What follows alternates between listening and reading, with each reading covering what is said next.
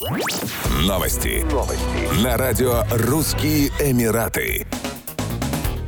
Показатели благополучия наемного персонала в Объединенных Арабских Эмиратах намного выше, чем в среднем по миру, свидетельствуют результаты исследования глобальной консалтинговой компании McKinsey. В опросе приняли участие 30 тысяч человек. ОАЭ набрали 67%, опередив Великобританию, Швейцарию, Канаду, США, Сингапур, Италию, Германию, Саудовскую Аравию и Францию. Средний общемировой показатель благополучия сотрудников составил 57%. Стоит отметить, что при составлении опроса учитывалось не только общее благополучие, но но также социальные, физические, духовные и психические аспекты здоровья сотрудников. УАЭ набрали от 72 до 74% в четырех из вышеупомянутых категорий. В 2016 году в ОАЭ запустили национальную программу счастья и благополучия. С тех пор все большее число работников чувствует, что компании заботятся об их благополучии. Например, в 2022 году с этим согласились 49% работников.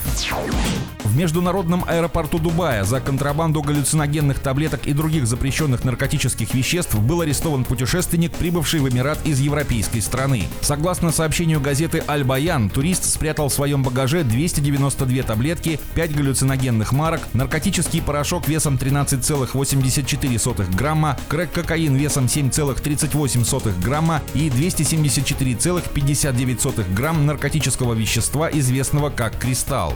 Халид Ахмед, исполняющий обязанности директора Департамента пассажирских перевозок, подчеркнул, что таможня Дубая стремится защищать общество и бороться с контрабандой наркотиков в страну. Они полагаются на высокую квалификацию и опыт персонала, а также на современное инспекционное и сканирующее оборудование в аэропортах и таможенных портах по всему Дубаю. Господин Ахмед также подчеркнул, что таможня Дубая не жалеет усилий для достижения своей стратегической цели, поскольку она выступает в качестве первой линии защиты от проникновения вредных веществ, которые угрожают не только здоровью и благополучию общества, но и наносят непоправимый вред экономике страны.